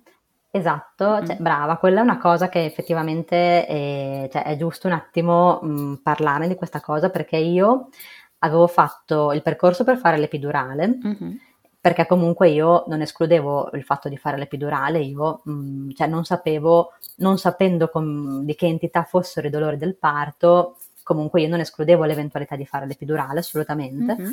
Ho fatto il percorso e appunto qua a Bologna prima ti facevano fare eh, una, um, una, specie di incontro lì all'ospedale in cui ti spiegavano tutti i dettagli dell'epidurale e, e, poi facevi degli esami del sangue e un colloquio con l'anestesista e, mm, appunto mm, in preparazione all'epidurale. Io ho fatto questo percorso e praticamente arrivata mh, mm, al colloquio con l'anestesista le ho portato tutti i miei esami, tutte le mie cose io eh, ho la schiena che mh, mm, non è messa benissimo, non è messa neanche malissimo, però insomma ho una piccola ernia a livello lombare. Ah, ok. Eh, e un po' di scogliosi, comunque mm. ho la schiena con qualche problemino. E io avevo gli esami, avevo un TAC abbastanza recente, anche fatta tipo meno di un anno prima, cioè poco prima di rimanere incinta avevo fatto un TAC perché avevo sempre mal di schiena. Ok. E, e, e da lì era uscito che avevo questa piccola ernia. E, e, niente, appunto le ho fatto vedere l'attacco e l'anestesista appunto guardando tutti i miei referti ha detto effettivamente la tua schiena um, non è bellissima, mh, mm, quindi se puoi evitare di fare l'epidurale è meglio perché andare a, a, a, pungere comunque in una zona in cui c'è già un'ernia non è mm, la cosa migliore da fare, quindi se riesci a evitare è meglio, però la puoi fare se vuoi, cioè okay. lei comunque mi aveva dato l'idoneità. Mm-hmm e, e io gli avevo chiesto, ma cioè, se io facessi l'epidurale, cioè nel senso, dato che volevo capire, mh, a- avrei comunque dei problemi, cioè mi verrebbe mal di schiena, mh, mm, insomma, peggiorerei la situazione dell'ernia o, o succederebbe qualcos'altro? Nel senso, io questa epidurale, cioè, è una cosa pericolosa se la faccio o no? O, e lei mi rispose: No, vabbè, ma mh, sì, non, è meglio che non la fai sull'ernia, però la puoi fare, cioè così, proprio molto tranquilla. Tranquilla, mm-hmm. sì, sì. Quindi, cioè, a maggior ragione io non mi aspettavo, cioè io non credevo che la, la, mia schiena fosse così problematica da impedire un'anestesia spinale, cioè non mi ero neanche posta il problema, mm-hmm. col fatto che avevo, cioè, dato che avevo fatto il colloquio con l'anestesista e mi aveva detto che le, appunto l'epidurale era meglio non farla, ma volendo potevo farla, cioè, io non mi ero neanche posta il problema che in un eventuale cesareo d'emergenza i medici non sarebbero riusciti a farmi la spinale. Certo. Cioè, questo proprio non l'avevo messo assolutamente mm-hmm. in conto. E probabilmente neanche loro. Assolutamente, no, neanche loro, direi proprio di no. E ehm, infatti, cioè, adesso so, cioè, dopo quello che è successo a me, e che comunque cioè, sono arrivati veramente vicino a, alla tragedia, cioè comunque io ho rischiato davvero di morire. E mm, dopo quello che è successo a me, adesso so che almeno nell'ospedale in cui ho partorito io, le donne che vengono ricoverate per l'induzione come me, gli fanno già di, di prassi un catetere peridurale. Ah, ok, bene. Sì. Quindi insomma, almeno, cioè, se posso trovare una consolazione a quello che è successo a me, è che hanno cambiato le procedure in modo tale che mettendo questo catetere è sicuro che, viene, che, si riesce a fare la spinale. Certo, e se per caso non si riuscisse a mettere questo catetere, magari non ti fanno mangiare, non lo so, eh, dico io, una stupidata. Sì, però, esatto, esatto. Eh... Comunque, cioè, il fatto che metti il catetere molto prima di fare l'induzione, lo metti in una situazione di calma, certo, di tranquillità. È molto più cioè, semplice. Sì, cioè i medici mh, mm, lo riescono a mettere. Sì. Oppure, oppure, appunto, come dici tu, se magari la donna ha una situazione, una schiena magari problematica esatto. e non si mm. riesce, prendono altri tipi di precauzioni. Beh, quindi la tua esperienza è stata un insegnamento per, per l'ospedale, per il reparto? Sì, da quel, da quel, punto di vista sì, infatti eh, cioè per quello almeno mi, mi consolo perché sì, a, almeno è servita qualcosa. Hai fatto del bene alle future mamme. Sì, infatti eh, cerco di pensarla così perché appunto il, il mio parto comunque cioè, per me è stato un parto traumatico e perché comunque io dopo questa esperienza appunto mh, sia cioè, fisicamente ci ho messo tanto a riprendermi e anche psicologicamente io ho avuto gli incubi per un sacco di mesi e, mh, e nei miei incubi appunto succedeva quello che pensavo fosse successo quindi mi svegliavo dall'anestesia e, e, mi dicevano che la bimba non ce l'aveva fatta. Oddio. Mm. Quindi io ho sognato un sacco di volte questa cosa e mi svegliavo nel cuore della notte con l'angoscia, proprio mh, mm, col fiato corto per, mh, mm, per, questa, cioè, per l'angoscia che mi faceva venire quest'incubo. E, mm, e quindi insomma, cioè, questo parto di, di, conseguenze comunque ne ha, ne ha avute su di me. Certo. E, e, poi sì, dopo poi fortunatamente appunto la mia bimba è sempre stata bene, è una forza della natura, è cresciuta benissimo, è bellissima, tutto quello che vuoi, e, però comunque cioè, mi rimane la cosa di, di, non averla vista nascere, cioè a me questa cosa mi, mi dispiace tantissimo. Cioè, comunque il fatto che le sue prime ore di vita io non ci fossi, cioè, insomma, non, non è bello. Certo, fai fatica, diciamo, a metterci una pietra sopra, anche se non è esattamente sì. quello che vorresti fare, ma insomma, accett- non riesci ad accettarlo, fai fatica. Sì, faccio un, po', faccio un po' fatica, poi sì, alla fine, adesso ormai appunto è passato più di un anno e mezzo, sono, cioè, sono passati quasi due anni, e, però comunque mh, mm, sì, mh, mm, mi rimane un po' questo amaro in bocca per questa cosa, e, ehm, e, poi anche per eventualmente un parto futuro, cioè per il momento non, non stiamo cercando di avere un altro figlio e ehm, quindi per il momento il problema non si pone. Però mh, a me piacerebbe, cioè ci piacerebbe avere un altro figlio in futuro. Io adesso non, non, so, non so assolutamente, cioè da un lato mi viene da dire che se rimango incinta di nuovo vado subito sparata verso un cesareo programmato. Mm-hmm perché mh, mm, cioè, io non, non, me la sentirei mai di affrontare un parto naturale con tutte le incognite che, che, può, che può, portare. E, e poi cioè, io mi sento proprio, cioè, non, non, non, ho per niente fiducia nel, nella mia capacità di, di partorire, ecco. cioè io eh, col fatto che il primo, appunto, il primo figlio è andato così, il travaglio è stato così corto, cioè il secondo figlio, in quanto lo faccio in certo, due minuti. Capisco, ti spaventa che le cose vadano troppo in fretta. Sì, da un, da un lato, esatto, cioè quello, e poi anche cioè, nell'eventualità in cui anche un secondo figlio, vabbè che con un secondo figlio è meno, è meno probabile, però metti caso che vado oltre la data di scadenza anche col secondo, cioè, poi cosa faccio? Cioè, mh, mm, la, la, rifaccio eh, l'induzione. E certo, rifai l'iter che hai fatto con Aurora, non so. Mm. Sì, capisco. Io, cioè, eh, ho un sacco di incertezze, cioè io in questo momento proprio, mh, mm, appunto, ripeto che non è un problema che mi, mi devo porre no, adesso. No, vabbè, però, insomma, uno ci pensa. Però, mm. Esatto, uno, uno un po' ci pensa, dico, cioè, una persona che ha un parto normalissimo, che partorisce in maniera normale, non si pone questo dubbio mm-hmm. per un secondo figlio, cioè hai, hai, la certezza che il primo è andato benissimo, anche il secondo un altro parto come il primo, un parto naturale, sì, eccetera. Ma è una certezza che poi non è mai una certezza, però sei molto no, più propenso a pensare che vada bene, ecco. Sì, sì, alla fine appunto di, di, certezze non ce ne sono, però sì, cioè io appunto in questo momento non, proprio so, è una cosa, non, non, so assolutamente come affronterei un secondo parto, mm. in questo momento proprio non, non lo so. Sicuramente quando si presenterà questa opportunità cioè avrai tutta la gravidanza per prendere una decisione, poi comunque sappiamo bene che le cose non vanno sempre come vogliamo che vadano, tu lo sai meglio di me.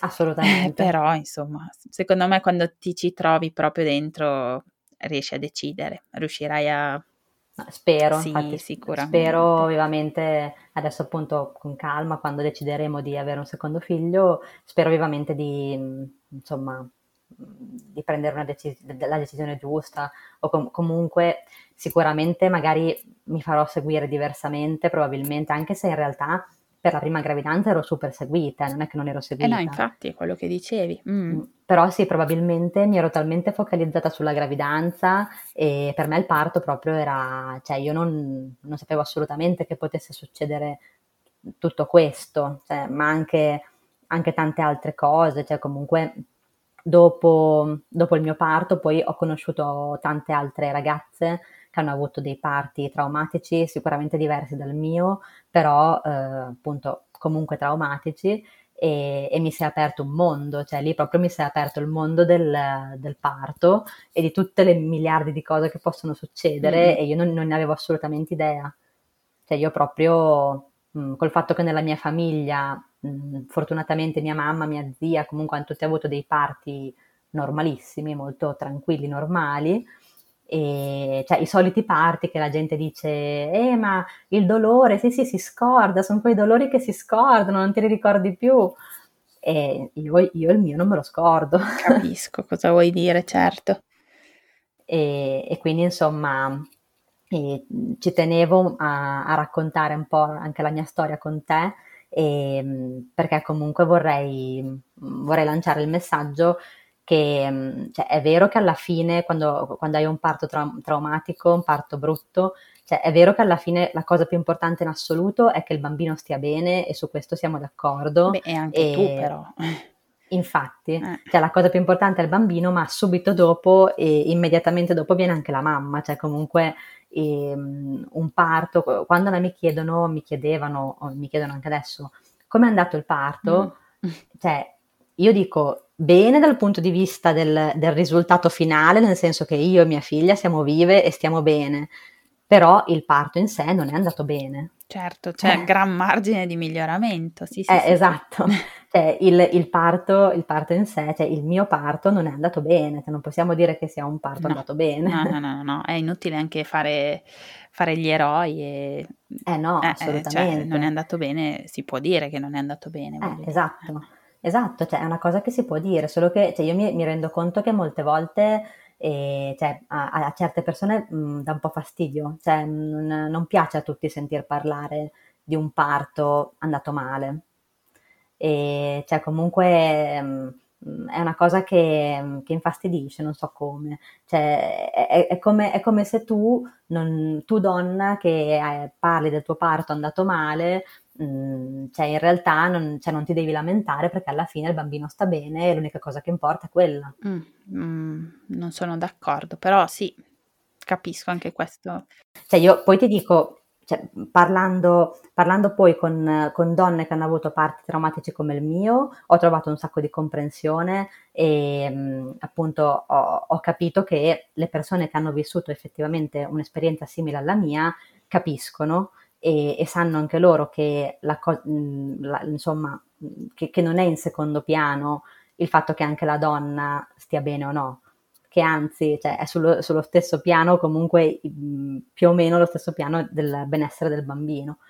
E invece mi rendo conto che le persone che invece hanno avuto parti andati bene, comunque che, non, che per fortuna loro non hanno avuto un parto traumatico, cioè, fanno davvero fatica a, a capire cosa prova una donna dopo un parto traumatico. Mm.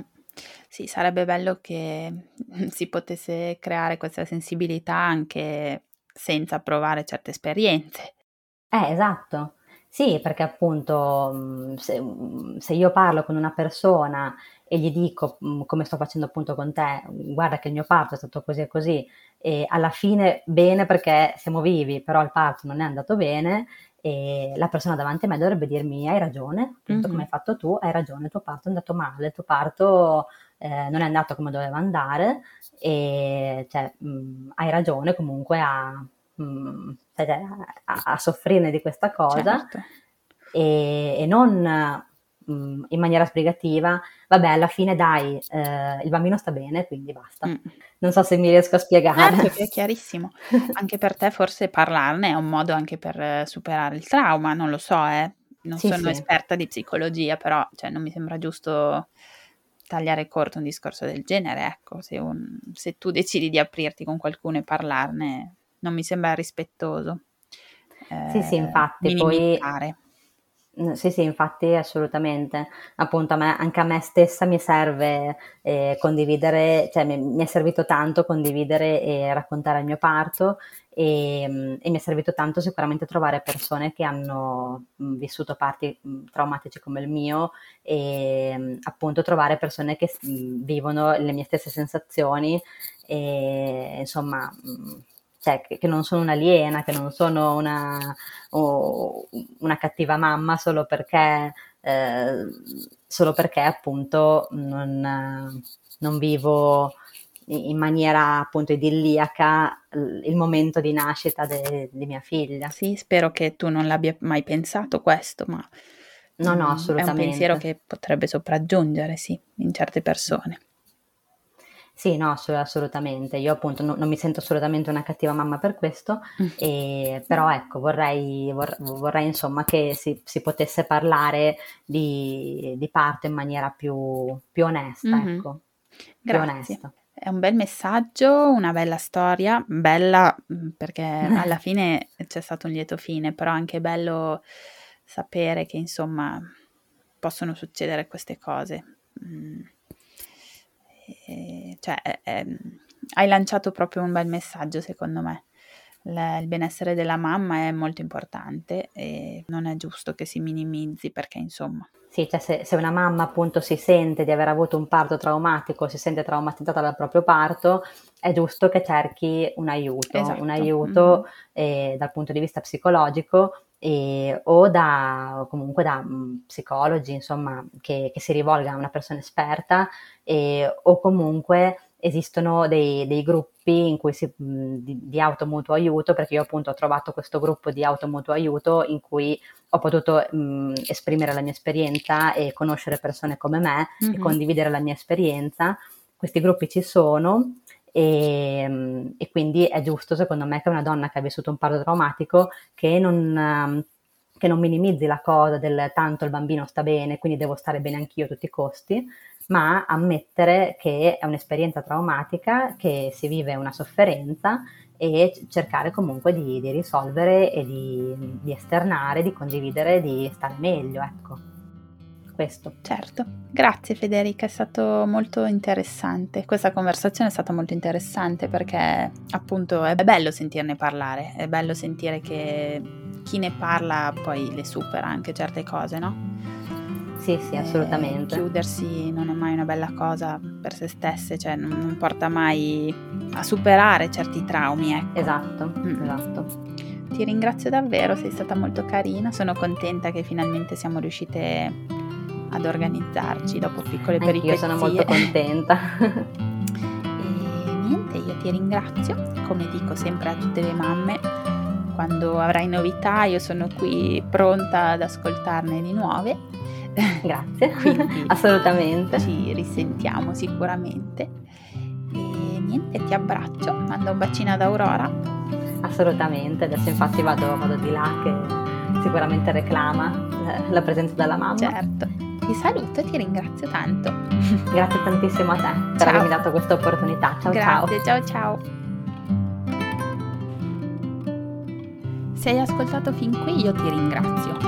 Se vuoi aiutarmi ulteriormente puoi mettere una valutazione di 5 stelline su Apple Podcast. È gratuito e aiuta il mio podcast ad essere conosciuto. Inoltre, io sono sempre alla ricerca di nuove storie da raccontare. Quindi se pensi di aver avuto un'esperienza interessante puoi contattarmi a info.parto.ragazze.gmail.com Grazie e a lunedì prossimo. Ciao!